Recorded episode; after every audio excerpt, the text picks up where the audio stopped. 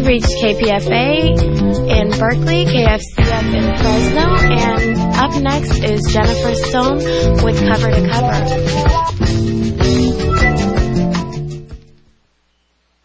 Happy ending, nice and tidy.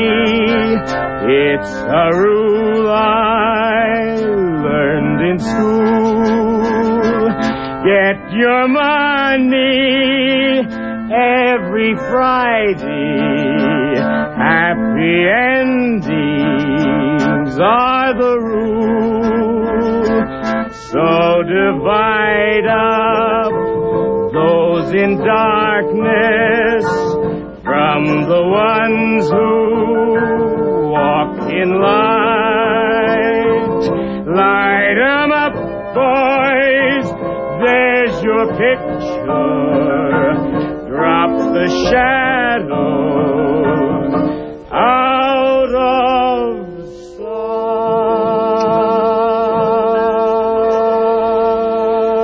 sight. This is Jennifer Stone with Stone's Throw, and today I want to let my mind just uh, wander from the political to the personal and then back again. I keep hearing some of our best pundits saying that the United States government and the military establishment, the corporate oligarchy, whatever you want to call these powers that be, that these guys wish to rule the world, not to understand it, not to live in it or be part of it. They want to control the peoples of other lands, not to cultivate a relationship, as the young women say. Uh, some folks say this is nothing new, you know, um, at least not historically speaking. Uh, but hell, I mean, even Napoleon Bonaparte took with him some Arabic translators. You remember when he went off to conquer Egypt?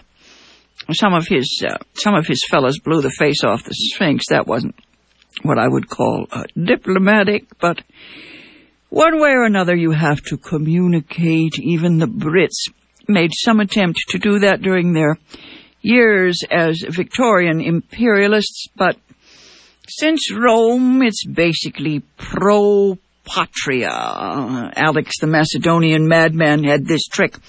He married off his soldiers to the local population. You know, he just lined them all up and married them off by the hundreds. He always took a bride himself to set a good example. Today's rulers are definitely absentee landlords, you know, dissociative, long distance types. Uh, air power is one of the reasons for the, the new game. I can't help seeing this kind of dissociative behavior as a kind of metaphor. Well, let's say it's a, it's a macro macho version of the behavior that many individual males have toward females. You know, uh, how that is in families, in hierarchies, primate hierarchies. Uh, you know, the sort of fellows who are interested in ownership, not partnership. Uh, possession more than passion. Women, it's a possibility, I think, uh, some anthropologists will tell you, that women were perhaps the first property. You know, uh, there was, of course, the cattle and then the land, but obviously human groups existed uh, before even the nomads, before even they had uh, domesticated cattle. So I'm going to guess that women are the first class, the first things that were owned.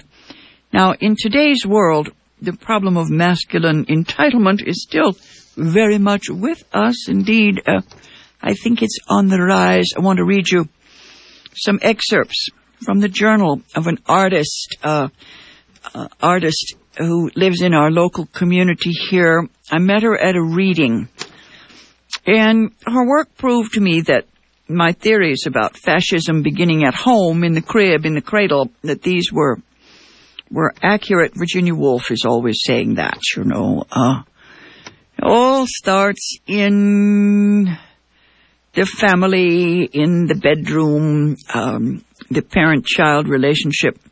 This artist is a woman that I met at a reading at Pro Arts Gallery in Oakland.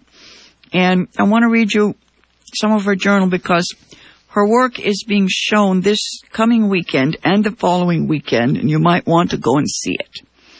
She treats the subject of abuse, and um, I will give you all the dates and times and places um, at the end of the hour. Let me give you her phone number in case you have a pencil on you now. Uh, it's the Dutch Boy Open Studios Art Show, and it's June 5 and 6 and June 12 and 13, both weekends coming up. And the address is 4701 San Leandro Street, number 37. That's 4701 San Leandro Street, number 37. It's in Oakland. You go off Highway 880, 880, and you do the High Street. Turn off High Street and then it's at High Street and San Leandro Street. Uh, if you need um, a map, it's between the Fruitvale BART and the Coliseum. If you need to locate it in Greater Oakland, uh, and her name is Chandra Garsson, C-H-A-N-D-R-A, Chandra Garsson, G-A-R, two S's, S-S-O-N, Chandra Garsson, and her phone number is in the five and dime area code 534 4751. I'll give that number again at the end of this half hour. 534 4751, and it's in the five and dime area code if you want to ask her about her work and about this journal. It's, it's expensive. It's a beautiful, uh, art catalog, but Chandra has done something amazing. She's written uh, she, she didn't intend it as a book, uh, she says, but um, opposite the photographs, the color photographs of these amazing works of art, she has written um, her story or bits and pieces of her story, and uh, she's done it in a nice rough style. Some of it's even hard to read. It's typed over, overwritten stuff. It's very arty, and um, I took one look at it and I began to think of it the way an editor or a writer does. Uh, it's uh, very spontaneous, very natural, and uh, I started editing it down and changing the time sequence. Oh dear. No, it's the kind of prose that poets produce, and uh, I find it fascinating. And I just thought, as an experiment, I'd like to read you some of these journal entries. Uh, so that you get an idea what her collection is like. Of course, each one describes or tells you uh, the uh, emotional or psychological source for the the painting, and that, of course, I can't show you over the these airwaves. Uh, when I walked into her exhibit, it was at Pro Arts last month, and uh, I was reading there with some other writers. We were focusing on the subject of abuse, more or less. And she had 200 pieces there. When I first saw it, I just muttered to myself, you know, bloody hell. Just so, yes, a trip to hell and back. This is what an artist does to bring us revelations. They go down through the labyrinth into the dark places. Uh, she says all abused children are Persephones. Much of the work is frightening. Um, it's also quite beautiful, most of it. Chandra has certainly expressed her pain. Now, I don't think of this as reductive uh, at all. I mean, there's always the complaint, especially about writers, um, that artists in today's climate um, often define themselves by their victimization, and I, I think that is unfair. Uh, it depends, you know. Uh, it all depends on style. Messages are beside the point. The style is what matters. Uh, this is not reductive work. That's not what's happening here. What Chandra has done is give meaning to her landscape of terror.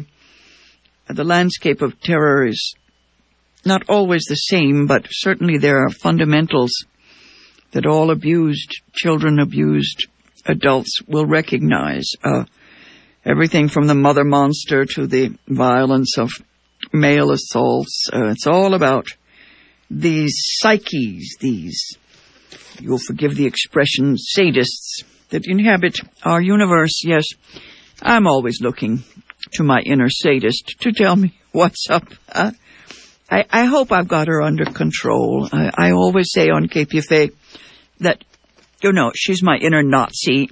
She's the goose girl, goose stepping all over other people. Uh, there's a section here where um, Chandra, Chandra describes her mother as a uh, non-stop talker. And that got under my skin because that is certainly one of my best tricks for terrorizing others, uh, stomping all over them, ceaselessly talking. Uh, let me read you something here at the end of the journal, just as a way of introduction, because she speaks of the best medicine being truth. She says, For me, what works best in my quest is facing the truth of my history, of my life and feelings.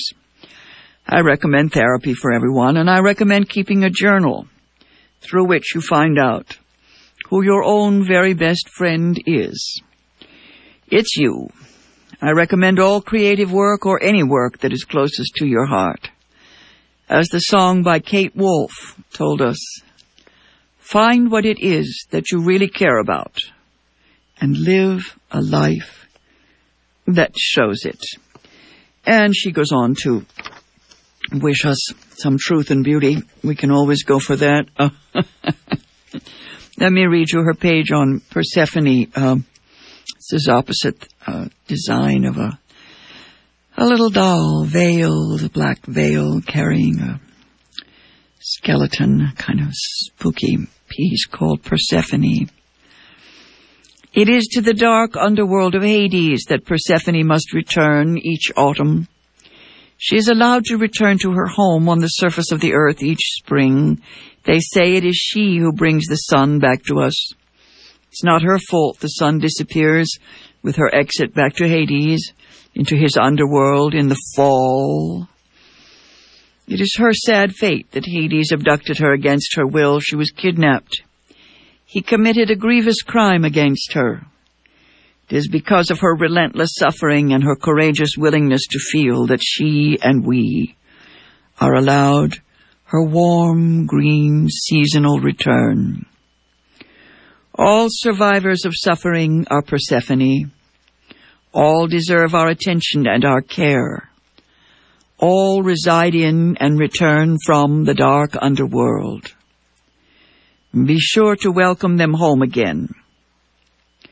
All burst forth on the surface of the ocean for much needed air and sun. When this occurs with you nearby to witness the event, do not abandon them. Do not abandon Persephone to her fate.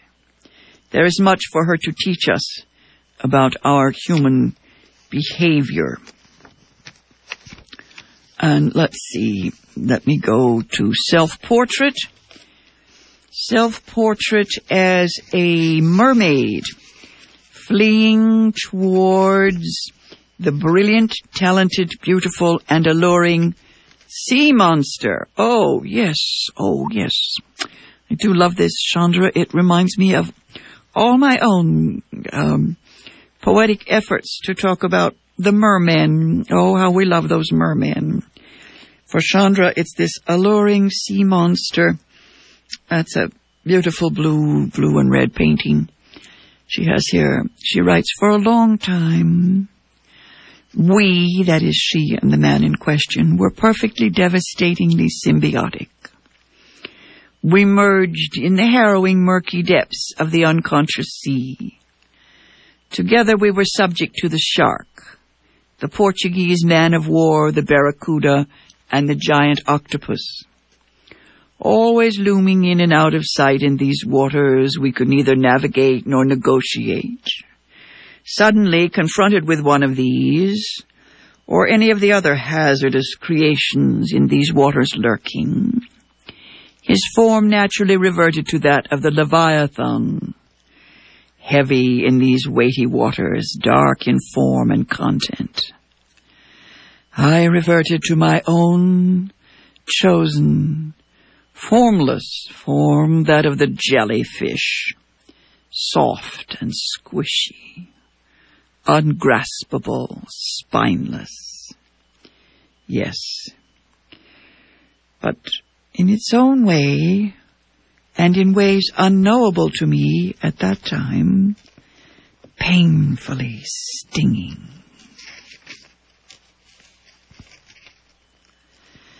Let me jump to the section uh, about her. Her truth affliction, truth affliction, yes. Um, oh, this is a terrifying work of art. Um, and she's written next to it uh, something about dentists. Yes, her mother made her wear this hideous brace. Uh, ruined her childhood, yes. Um, she writes, Chandra writes, she never stopped talking, my mother. How could she ever have listened if she never stopped talking? It must have been her master plan, this impermeability. She let nothing in. In the ironclad fortress of her own making, she could do as she pleased. Nothing could get past her wall of words. With her arsenal of verbiage and a barrage of non-stop talk bullets, she kept the world, especially the world of her children, at bay. She could be told nothing. So her conveniently conscious-free consciousness remained pure, free from remorse, free from guilt for the pain she inflicted. She talked morning, noon, and night, my mother. She talked inside, outside, up and down the street. On the way to and at the grocery store, the beach, the yard, the movies. She never stopped talking. She talked at her friends. She talked at her neighbors. She talked at her husband. More than any other than herself, she talked at her kids herself. That was the only one she seemed to be actually having a conversation with. We could hear her all over the house and everywhere she went. With herself, she actually talked, answered, and may even have been listening. The conversations she involved herself in were long, convoluted, maze-like structures in form and content. she always said she was an atheist. I believe her religion is herself. This next piece is um, next to a shocking, uh, well, an interesting work of art. It has a, basically an ear at the center of it that doesn't describe it at all. But yes, there is a, an ear, uh, sort of as a uh, the center of a tunnel of light, and it's about the art of listening, Adam and Eve.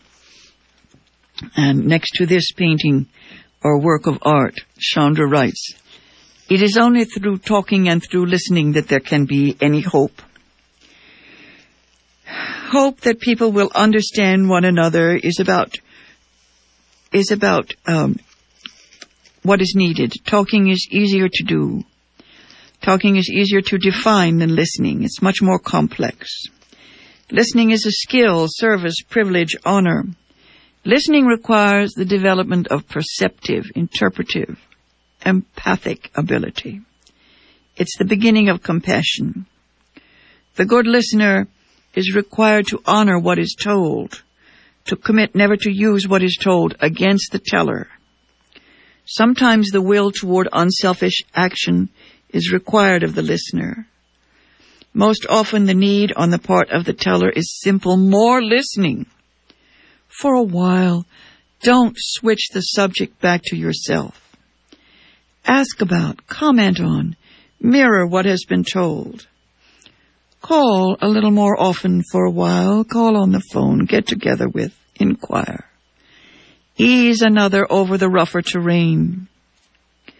It will not be forever, and it may prevent something rougher up ahead. Maybe all Adam and Eve needed to do was simply sit down together for a good talk, for a good listen. I began to fight for the right and the privilege to be heard several years ago. Listening as a tool for self-preservation along with heightened perceptive skills, these I had begun to master early in life. What every sexual assault has in common with every other sexual assault is that the attacker will not listen, to what the victim is trying so desperately to tell with voice, scream, body, will, while every story of sexual assault varies in details, this one common factor of the perpetrator's refusal to listen, this remains the same. Every abused and neglected child is a child who is not listened to. Listening is fundamental to the care of all children. Here's a piece that I find fascinating because the work of art, I, I was thinking I would frame the photo. as a terrifying uh, work. It's an office chair, literally. It's beautiful reds, golds. But the seat of the chair is a bicycle wheel, and under the bicycle wheel is trapped an infant, a male infant. He's trapped in this office chair. Uh, here's what Chandra has to say about this this terrifying work of art. Uh, as she titles it, "The Perfect Proportions of Man." Mm, you know, architecture. This sculpture is of the perfect proportions of man Guy when he was just an infant. They were all babies once, these perfectly proportioned as well as not so well proportioned men. By the way, it will be a more perfect world, some parity between the sexes, when women, even those who take care of themselves, care as little about their outer appearance as men seem to do. Of course, in that perfect world, men will have evolved to the point of valuing women for qualities beyond appearance. Meanwhile, just what did go wrong with so many of those sweet male infants as they grew? This one, she refers to her, her uh, sculpture here.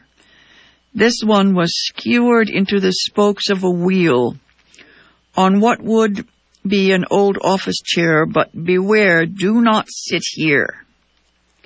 He spirals his energy up from his belly. Metal spring action to repel any who will try to get too near or too close, to know him or be known by him in any deep or meaningful way. Take care, for he is hurt. He is hell bent on hurting others. Some say that the abuse that affects boys most dramatically, that turns them violent, is the abuse of neglect. Statistics are one thing, but why is more difficult to answer.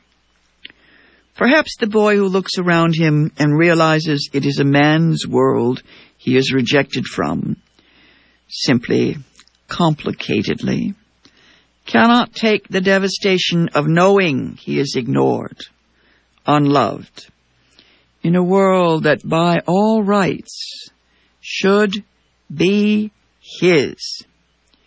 His throne is nothing but an old cast-off office chair. The king has been deposed before he even had a chance to grow. It is the violence that mothers fear. Mothers who do everything for their sons, never teach them to cook, clean, do their own laundry, have some manners. Is it the fear of violence that perpetuates a world in which women continue to give it all over to the boy, to the man, in a thousand subtle and not so subtle ways?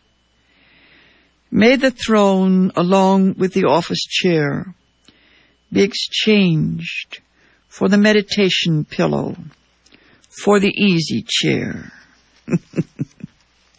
yes, indeed. Let us hope. Uh, I don't know, I think of um, that book by Susan Faludi called Stiffed. It seemed to upset men more than her original book, Backlash. Her first huge tome of a book was about the backlash against women's liberation movement. Then she wrote a book called Stiffed about what had happened to working men in uh, America.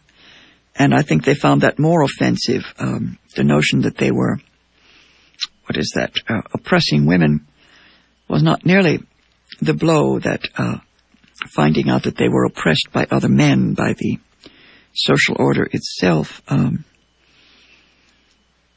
here's something called More Studio Stories.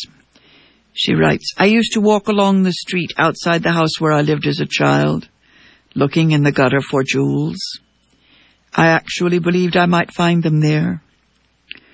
I had my eye peeled for rainbow colored rhinestones sparkling in the sun.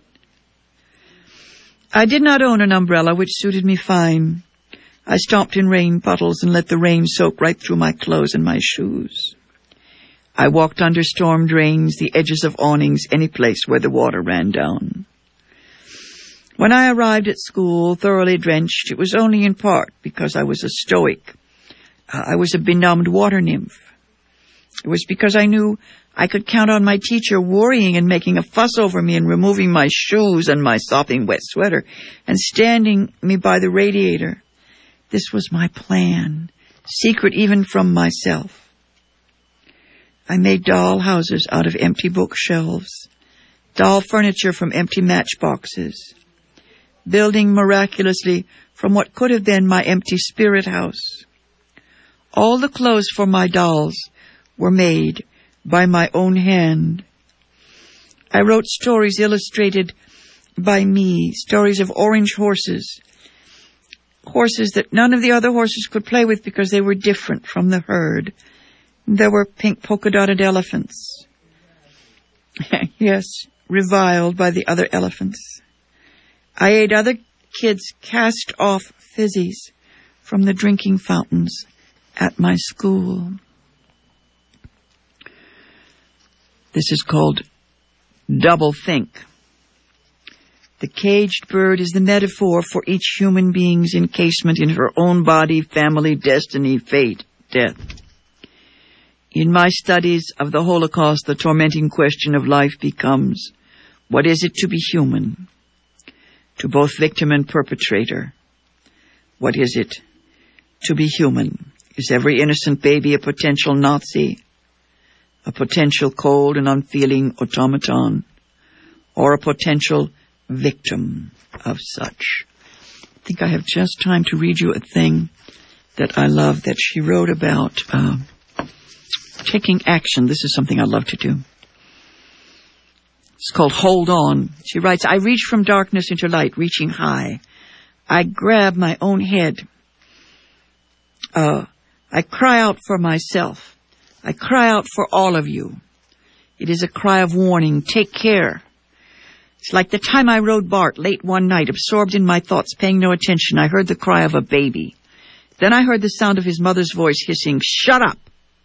Now alert, I looked in time to see a one-year-old boy cry out in startled pain.